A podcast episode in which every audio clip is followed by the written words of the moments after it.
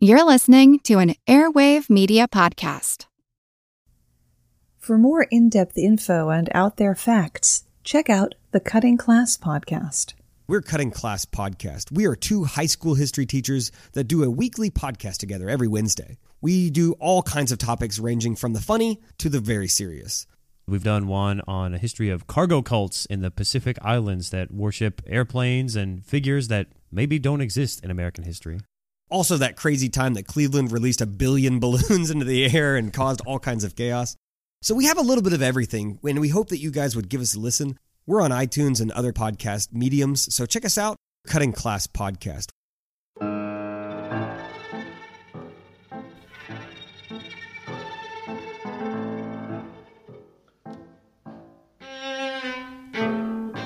The story so far. In the beginning, the universe was created. This made a lot of people very angry and has widely been regarded as a bad move. Thus begins Douglas Adams' The Restaurant at the End of the Universe, sequel to his cultural touchstone, The Hitchhiker's Guide to the Galaxy. That's the book that gave us the answer to life, the universe, and everything, but not the question. Welcome to episode number 42 of Your Brain on Facts, which I have decided to devote to the history of British comedy. That means we're going to try to cram hundreds of years, thousands of performers, and a dozen mediums into a half hour show. But don't panic. My name's Moxie, and this is your Brain on Facts. As a longtime foreign correspondent, I've worked in lots of places, but nowhere as important to the world as China. I'm Jane Perlez, former Beijing bureau chief for the New York Times. Join me on my new podcast, Face Off US versus China, where I'll take you behind the scenes in the tumultuous US China relationship. Find Face Off wherever you get your podcasts. British comedy is measured in centuries, from chase scenes and beatings in Shakespeare's comedies to the misadventures of Mr. Bean. Even as times, tastes, and technologies change, some themes are eternal. Innuendo, for example, has been a staple in literature as far back as Beowulf and Chaucer, and is prevalent in many British folk songs. King Charles II was such a fan of innuendo that he encouraged it to the point that Restoration comedy became not only its own genre, but an explicit one at that. The repressive Victorian period gave us burlesque, though not in the same form as the shows you can see today. More vaudeville than striptease. Absurdism and the surreal have always been an undercurrent, which firmly took root in the 1950s, leading to shows like Red Dwarf, The Mighty Boosh, and even Count Duckula. Though the British Empire successfully conquered a quarter of the globe, its individual people struggled and suffered. Plagues, wars, poverty, class oppression, and filthy cities gave rise to, and a need for, black humor, in which topics and events that are usually treated seriously are treated humorously or irreverently. The class system, especially class tension, with pompous, dim witted members of the upper middle class or embarrassingly blatant social climbers, has always provided ample material which we can see in modern shows like Absolutely Fabulous, Keeping Up Appearances, and Blackadder. The British also value finding humor in everyday life, which you can see in Father Ted, The IT Crowd, and Spaced, which also incorporates a fair amount of absurdity. But there's nothing the Brits do better than satire, and nobody does it better. The British, being cynical and sarcastic by nature, do have a natural flair for satire, says BBCAmerica.com writer Fraser McAlpine. There's a history of holding up a mirror to society and accentuating its least attractive qualities that goes back hundreds of years. Sometimes the satire is biting and cold, sometimes it's warm and encouraging. But if you want someone who can say a thing that isn't true, but also somehow is true in a really profound way, you need look no further. There are three principal forms of satire Menippean satire uses fantasy realms that reflect back on modern society. Everything from Alice in Wonderland to the works of Terry Pratchett fit here, as would Doctor Who. Horatian satire skewers cultural moments of silliness using parodic humor. These are the kinds of things you tend to see in most TV comedy, like The Office. We're laughing at people being inept and harassed, but not evil. Juvenalian satire skewers everything with abrasive, often bleak wit. If there's an element of horror at the topic being discussed, that's a clue that it's probably Juvenalian. John Oliver is a fair hand with Juvenalian satire. Most political cartoons and black humor fall under this heading. Though comedy is as old as laughter, we're going to begin today's time travel with the music hall. Side note the narrative today is going to be overall linear, but there will be a fair amount of bouncing around. Music halls sprang up as an answer to proper theater, which was at the time heavily monitored and censored by the government. It took place in humble venues like the backs of pubs and coffee houses. By the 1830s, taverns had rooms devoted to musical clubs. They presented Saturday evening sing songs and free and easies. These became so popular that entertainment would be put on two or three times a week. Music in the form of humorous songs was a key element because dialogue was forbidden. Dialogue was the theater, and if you had speaking parts, you'd be subject to the same censorship. The Theatre Licensing Act of 1737 empowered the Lord Chamberlain's office to censor plays. This act would be in effect until 1968. So, no speaking parts, less censorship. Music hall also allowed drinking and smoking that legitimate theaters didn't. As the shows became more popular, they moved from the pubs into venues of their own. Tavern owners, therefore, often annexed buildings adjoining their premises as music halls. Typical shows consisted of six to eight acts, possibly including a comedy sketch with low comedy to appeal to the working class, a juggler or magic act, mime, acrobats, dancers, a singer, and perhaps even a one act play. In the United States, this format was vaudeville. The music hall era was a heyday for female performers, with headliners like Gracie Fields, Lillie Langtry, and Vesta Tilley. The advent of the talking motion picture in the late 1920s caused music halls to convert into cinemas to stay in business. To keep the comedians employed, a mixture of films and songs called Cine Variety was introduced. The other critically important tradition of this era was panto, or pantomime, but not in the Marcel Marceau type of pantomime you might be picturing, but a type of theatrical musical comedy designed for family entertainment. Modern pantomime included song, gag, slapstick, dancing, and gender crossing characters. It combined topical humor with well known stories like fables and folk tales. It was a participatory form of theater in which the audience was expected to sing along with certain parts of the music and shout out phrases to the performers. It's traditionally quite popular around Christmas and New Year's. In the early 19th century, pantomime acquired its present form and featured the first mainstream clown, Joseph Grimaldi. Comedians who honed their skills in panto and music hall sketches include Charlie Chaplin and Stan Laurel. The influential British music hall comedian and theater impresario Fred Karno developed a form of sketch comedy without dialogue in the 1890s, and Chaplin and Laurel were among those who worked as part of Fred Karno's army. Hopping back to famous ladies of the music hall, one such was Lily Harley, though her greatest claim to fame was probably having given birth to Charles Spencer Chaplin.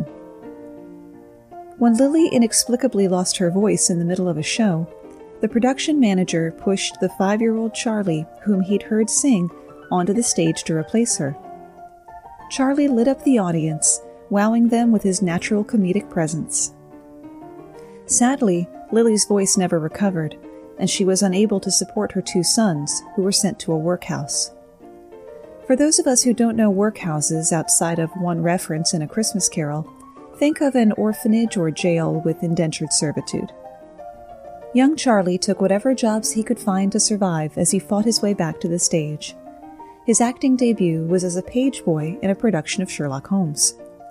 From there, he toured with a vaudeville outfit named Casey's Court Circus, and in 1908 teamed up with Fred Karno. With the Karno troupe, Chaplin got his first taste of the United States, where he caught the eye of a film producer who signed him to a contract for $150 a week, equivalent to over three grand today. During his first year with the company, Chaplin made 14 films, including The Tramp, which established his trademark character and his role as an unexpected hero. By the age of 26, Chaplin, just three years removed from his vaudeville days, was a superstar. He'd moved over to the Mutual Company, which paid him a whopping $670,000 a year to make now classics like Easy Street. Chaplin came to be known as a grueling perfectionist. His love for experimentation often meant countless takes, and it wasn't uncommon to see him order the rebuilding of an entire set, or begin filming with one actor, realized he'd made a mistake in the casting, and start again with someone new. But you can't argue with results. During the 1920s, Chaplin's career blossomed with landmark films like The Kid and The Gold Rush, a movie Chaplin would later say he wanted to be remembered by. We'll leave Chaplin's story while he's on top, because his private life from here gets, well, a little sordid. Though Chaplin was English, his films were American. British cinema arguably lagged a few decades behind, but they began to close the gap in the 1940s. Films by Ealing Studios, particularly their comedies like Hue and Cry, Whiskey Galore, and The Lady Killers, began to push the boundaries of what could be done in cinema, dealing with previously taboo topics like crime in comedic ways. Kitchen sink dramas followed soon after, portraying social realism with the struggles of working class Britons on full display, living in cramped rented accommodations and spending their off hours drinking in dark pubs. To explore controversial social and political issues ranging from abortion to homelessness. These contrasted sharply with the idea of cinema as escapism. This was the era of such notable stars as actor, comedian, singer songwriter Norman Wisdom. Beginning with 1953's Trouble in the Store, for which he won a BAFTA, the British equivalent to an Oscar, his films were among Britain's biggest box office successes of their day. Wisdom gained celebrity status in lands as far away as South America, Iran, and many Eastern Bloc countries, particularly in Albania, where his films were the only ones by Western actors permitted by dictator Enver Hoxha to be shown. He also played one of the best characters in one of my favorite and most hard to find films, The Night They Raided Minsky's. There are few institutions in British history that have had such a massive role in shaping the daily lives of citizens as the British Broadcasting Corporation, which for decades meant the wireless radio.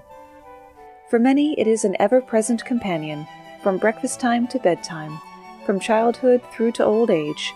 There it is telling us about ourselves in the wider world, amusing us and entertaining us, says Robin Aitken, former BBC reporter and journalist.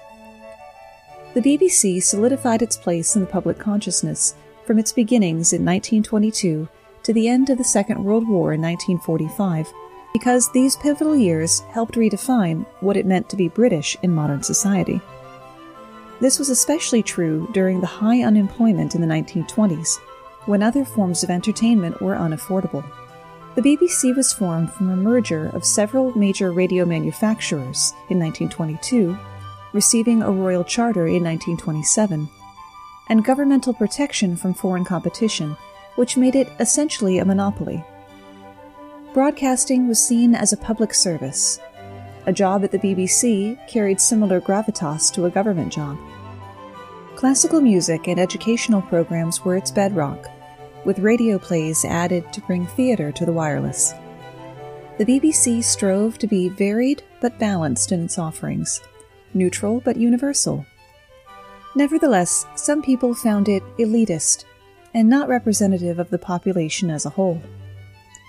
Expansions and offerings came slowly, if at all, in the early years. Trying to bring only the best of culture to the people meant that bawdy, music hall style acts had little to no place on the radio. Obscenity was judged by laws passed as early as 1727, British libel and slander laws are more strict than those in the US, so making fun of public figures was taboo, even in forms that would have been legal. And blasphemy? Lord, no. In 1949, the BBC issued the Variety Programme's Policy Guide for Writers and Producers, commonly known as the Green Book. Among things absolutely banned were jokes about lavatories, effeminacy in men, immorality of any kind, suggestive references to honeymoon couples, chambermaids, fig leaves, ladies' underwear, prostitution, and the vulgar use of words such as basket. Not an actual basket, mind you, the Polari word basket, meaning the bulge in a gentleman's trousers. More on Polari later. The guidelines also stipulated that such words as God, good God, my God, blast, hell, damn, bloody, gore blimey, ruddy, etc., should be deleted from scripts and innocuous expressions substituted. Where the independently run music halls gave people what they wanted, the BBC radio gave people what it felt they needed. But comedy writers are nothing if not clever, and there's always a way to slip past the censors if you try. In the very beginning of radio, comedies lampooned the poor, because only those with money had radios. As radio ownership grew, the topics of shows broadened.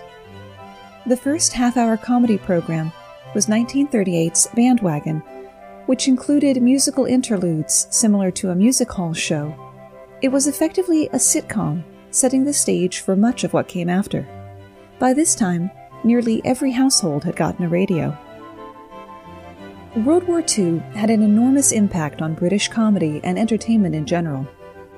Unlike World War I, which was fought on the continent, World War II was right on top of them, with the Blitz, blackouts, rationings, etc. All places of amusement, which by their nature meant lots of people would gather and could be a target for bombings, were ordered to be closed. But the government soon realized that comedy had an important role to play in helping its people to keep calm and carry on. Bonus fact the iconic Keep Calm and Carry On poster was designed months before the war began, but never officially sanctioned for display. It only achieved its prominent position in pop culture after its rediscovery in 2001. All of the parody t shirts still annoy me, though. A lot happens every day. Cut through some of the noise by listening to What's New with Wired, a podcast that provides in depth coverage on technology and culture. With new episodes released every weekday, you can catch up on all the major events you missed. From AI developments to business updates to new scientific theories, it helps you make sense of what's happening in the world. Plus, each episode is usually pretty short. You can easily squeeze it in on your way to work or during a lunch break. So stay updated with the award winning journalism from Wired. Listen to What's New with Wired wherever you get your podcasts. That's What's New with Wired wherever you get your podcasts.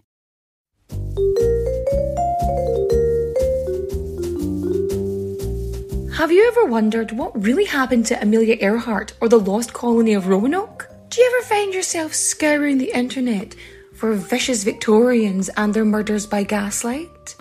Or perhaps you're just sick and tired of women being constantly misrepresented or plain lied about throughout history? If so, join me, Katie Charlwood, history harlot and reader of books, on Who Did What Now, the history podcast that's not your history class, part of the Airwave Media Network. Available on Apple Podcasts, Spotify, or wherever you listen to podcasts. Adios, au revoir, au revoir, my friends. Bye bye.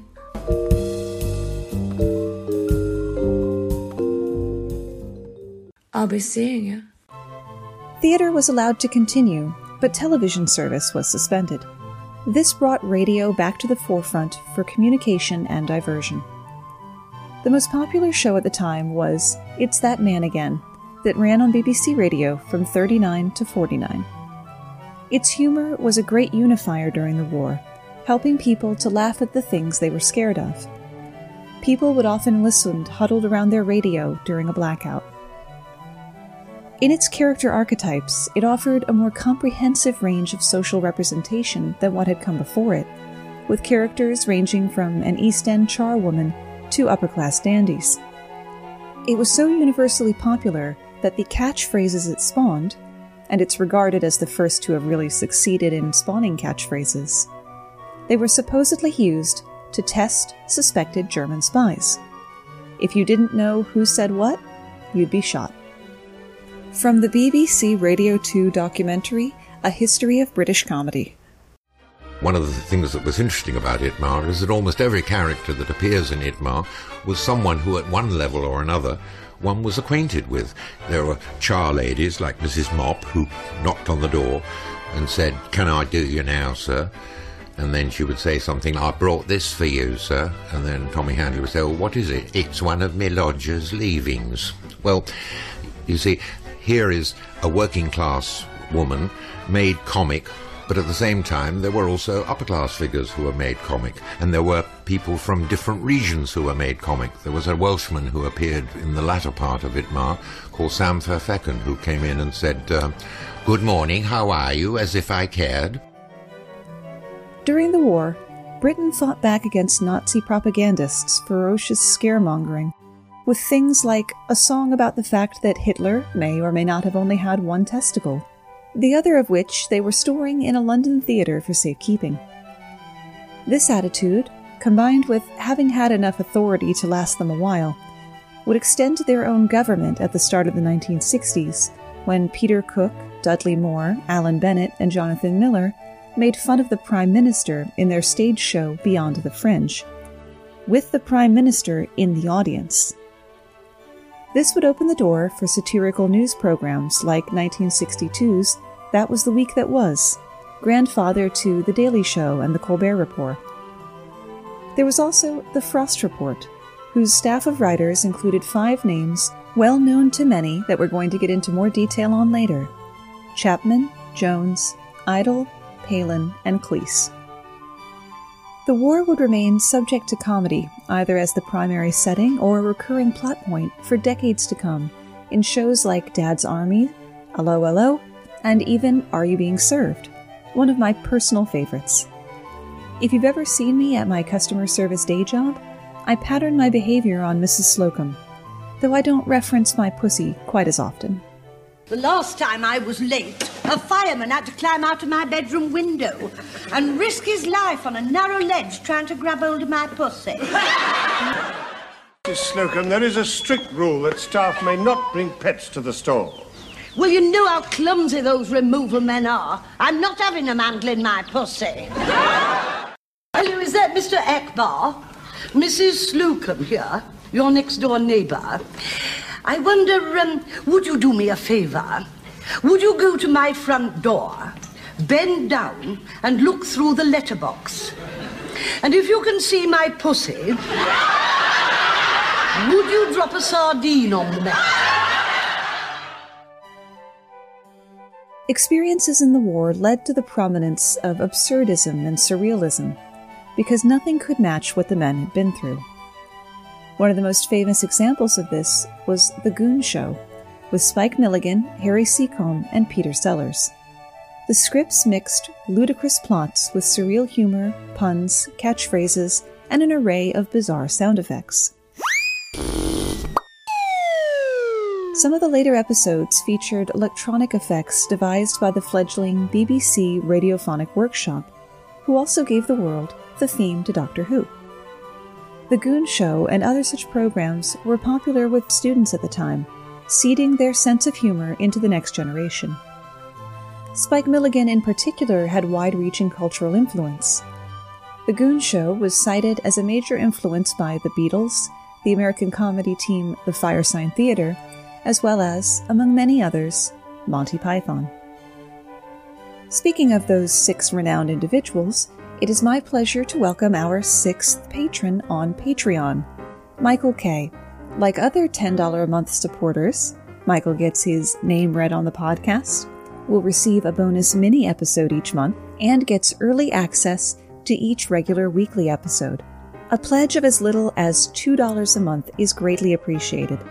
Not only does this help me to cover the costs of hosting the podcast, the website, the microphone I just had to replace, but it also helps me to support the Patreon page of Kevin MacLeod, the man who composes the license free music that I use. So if you'd like to see what tiers we have on offer and would consider lending your support, visit patreon.com slash yourbrainonfacts. Do you remember how in episode 39 of this show, Short Lived, Long Remembered, I said that Jackie Gleason's Honeymooners was the first TV sitcom? I was mistaken, and I don't mind issuing a correction. Pinwright's Progress, which ran for 10 episodes starting in 1946, was the first half hour television sitcom, telling the tale of a beleaguered shop owner, his hated rival, and his unhelpful staff. By 1955, one third of British households had a television. That year saw the launch of ITV, I for Independent, because it was not run by the BBC, with its war vets with good school educations, but by showmen and entertainers. Where the BBC did comedies for and about the middle class, ITV brought full blooded variety to television. The BBC was forced to loosen its tie a bit to keep up. ITV also had commercials, which BBC shows never did, a concept that is quite foreign to the American brain. So writers had to learn to pace their shows differently to allow for the break. One standout was Hancock's Half Hour, which began on radio and moved to TV. From 1954 to 61, it pushed sitcoms with a focus on character development rather than silly setups, musical interludes, and funny voices like they had in radio plays. Two writers on the show, Ray Galton and Alan Simpson, would leave to create Comedy Playhouse in 1961, comprised of 10 half hour plays. One of these grew into the TV show Steptoe and Son, which ran from 62 to 74, about two rag and bone men, father and son, who lived together in a squalid house in West London. This was the basis for the American series Sanford and Son, as well as versions in Sweden, the Netherlands, and Portugal. For those not in the know, a rag and bone man collected salvageable rubbish from the streets, making it an odd name choice for a clothing company, but oh well. The tone and offerings changed considerably with the Cultural Revolution of the 1960s. Rock music, the birth control pill, civil rights, everything was changing. Round the Horne, which aired on BBC Radio on Sunday afternoons, was chock full of brazen innuendos and double entendres.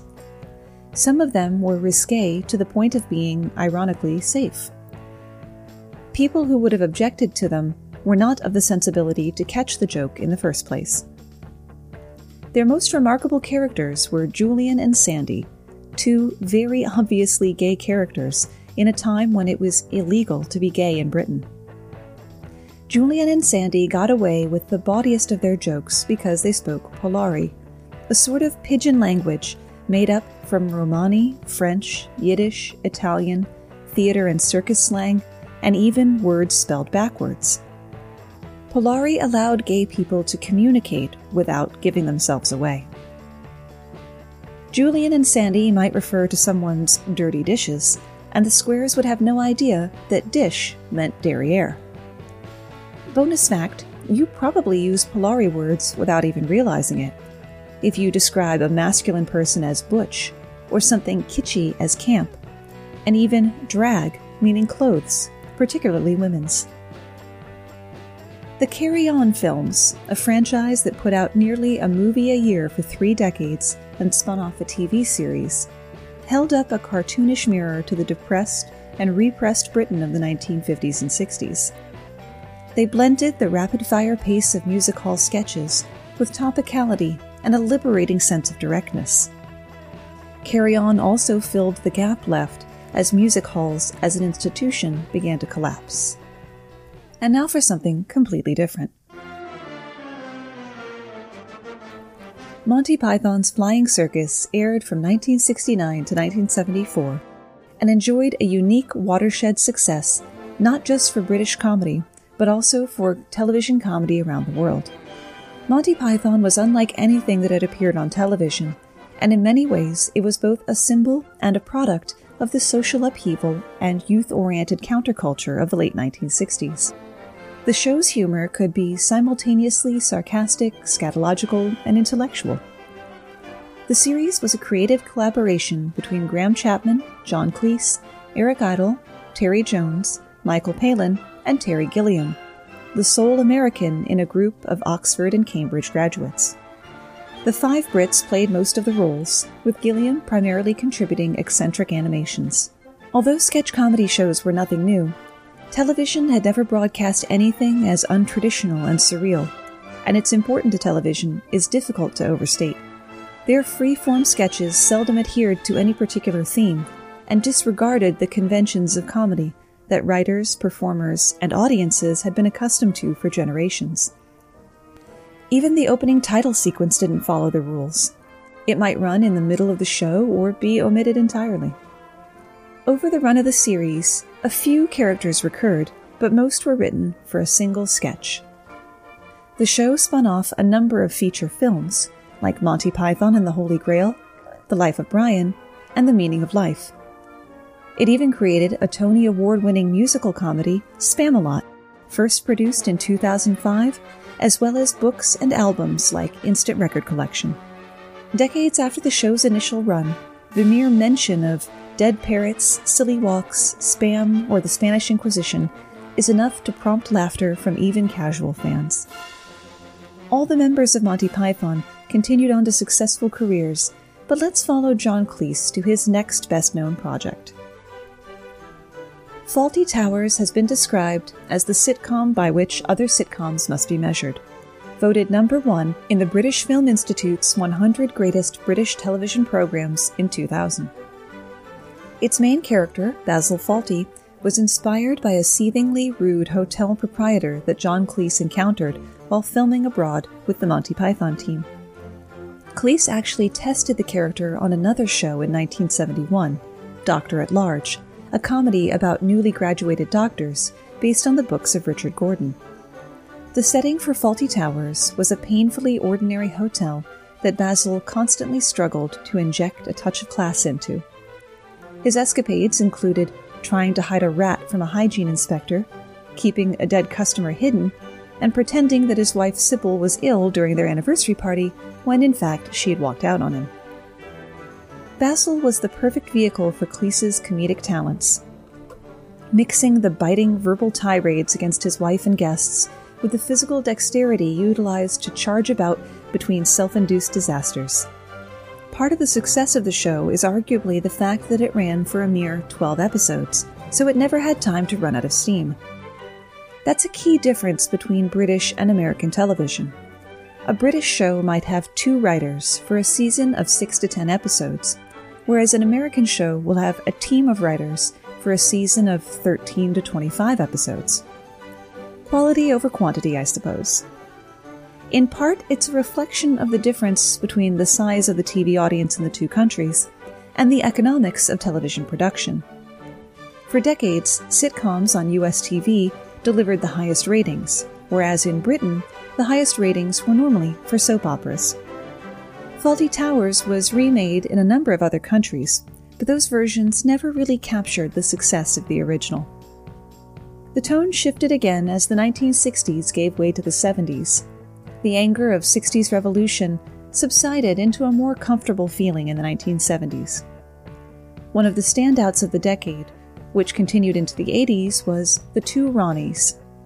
A sketch show starring Ronnies Barker and Corbett, it moved away from the long standing comic, and straight man format. It was the BBC's flagship of light entertainment, the longest running show of its genre. If we're talking modern comedy duos, we need to talk about Dawn French and Jennifer Saunders. Even in alternative comedy scenes, women had trouble gaining the same notoriety as their male peers. A step in the right direction was 1987's French and Saunders, a sketch show that displayed the willful amateurishness of the alternative comedy scene, but shunned both the violence and strident politics that were staples of bigger name performers. The duo's humor was distinctly female, but not feminist, and most of their jokes were at the expense of themselves or each other. As audiences and budgets grew, the pair increasingly favored elaborate spoofs of pop stars and blockbuster movies. After the show, French starred in The Vicar of Dibley, and Saunders went on to the role she's probably best known for, Edina in Absolutely Fabulous. And that's where we run out of ideas, at least for today. Don't be surprised if this topic spawns a sequel. I left out Punch and Judy, skipped right over literature, had to forego luminaries like Morecambe and Wise, didn't get to the panel show format, and I said nothing of Stephen Fry and Hugh Laurie, which may actually be a crime, I'm not sure. Well, as they say in the biz, always leave them wanting more. Thanks for spending part of your day with me, and thanks for putting up with my hoarse voice from fall allergies. Today's episode was brought to you by the word sopping. Sopping. I hope you've enjoyed the dirty sounding words. We began them with episode 13, and episode 42 seems like an auspicious enough place to end. The words, not the whole podcast.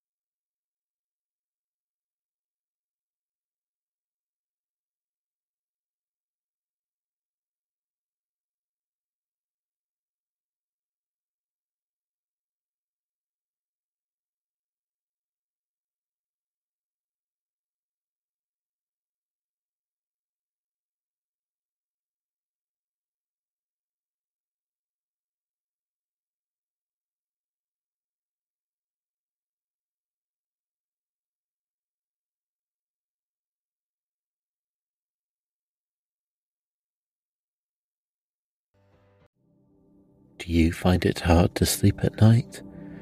Then the Calm Cove podcast can help you sleep deeply all night long. Calm Cove has deeply relaxing meditation music and ambient sounds like ocean waves and crackling fires. All of our episodes are designed to help you relax and to fall asleep fast. Calm Cove is brought to you by the team behind Sleep Cove, the sleep podcast that consists of spoken word hypnosis, meditation, and stories. So if you want to listen to a beautiful soundscape tonight, search for Calm Cove on Apple Podcasts or Spotify and see how we're helping millions of people relax and go to sleep every night.